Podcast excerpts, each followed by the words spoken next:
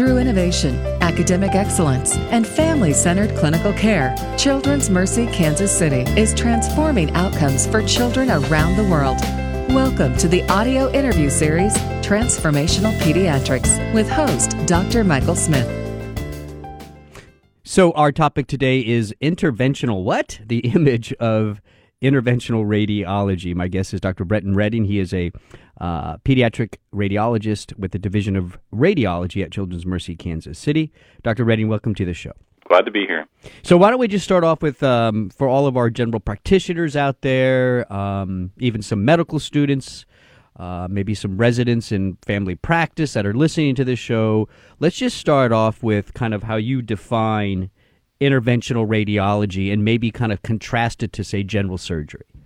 Yeah, sure. So, interventional radiology is um, a minimally invasive image guided treatment of all sorts of medical conditions, um, some of which once required open surgery.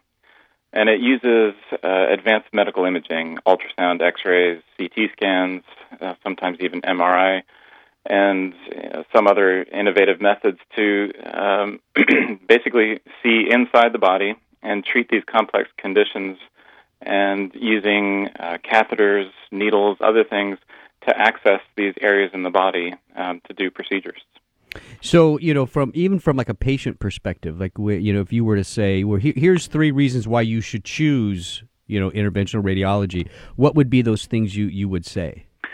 So one of the advantages of interventional radiology is that it's minimally invasive, and so the recovery period after a treatment, in comparison to uh, a more invasive procedure, is quicker and generally easier.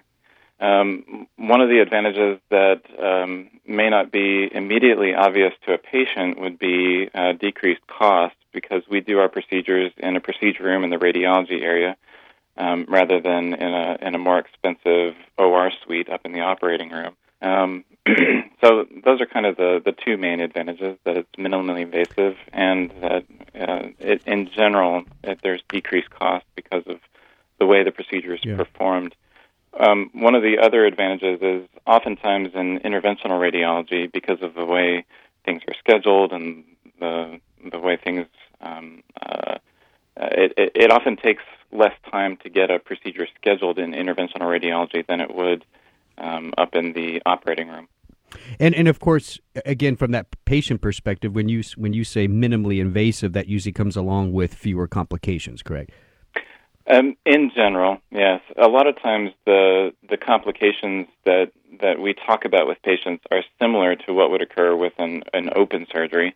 Um, but in general, yes, it, it does tend to decrease the uh, severity or the number of complications that could occur during a procedure. 65% of patients are entirely unfamiliar with interventional radiology, with 54% of medical students unclear of IR duties. So, what's going on there? Are we not teaching the medical students enough? yeah, you know, I, I can remember when, when I was in medical school, um, I didn't have a good idea what radiology or interventional radiology was.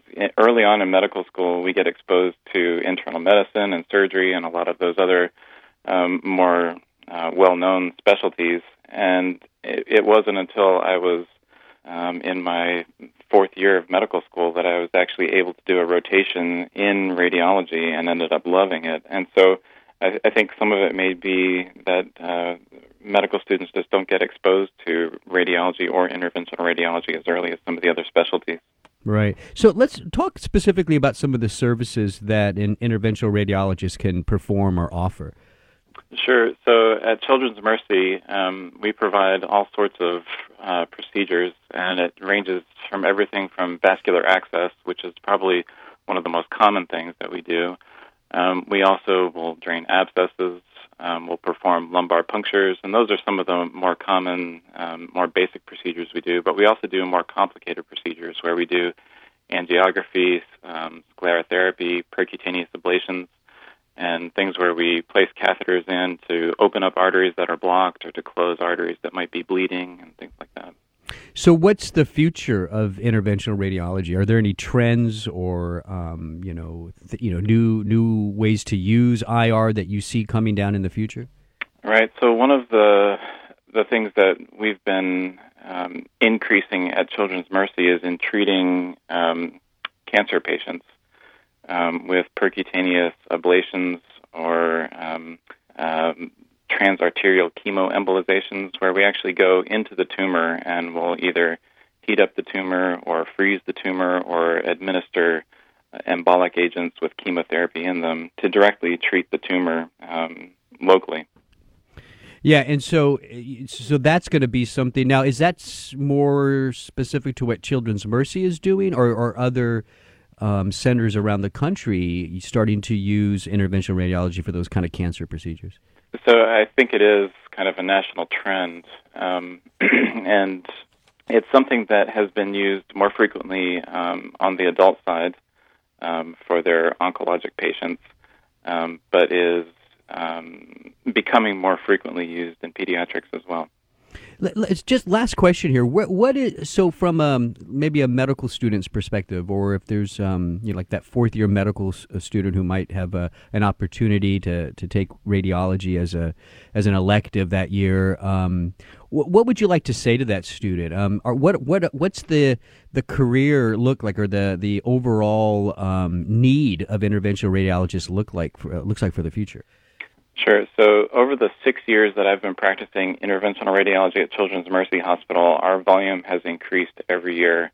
I think we're up uh, 10 to 15 percent in volume um, from last year, just this year.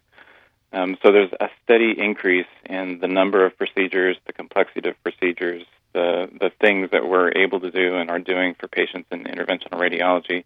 So, it's definitely an area where I think there's there's growth uh, going forward.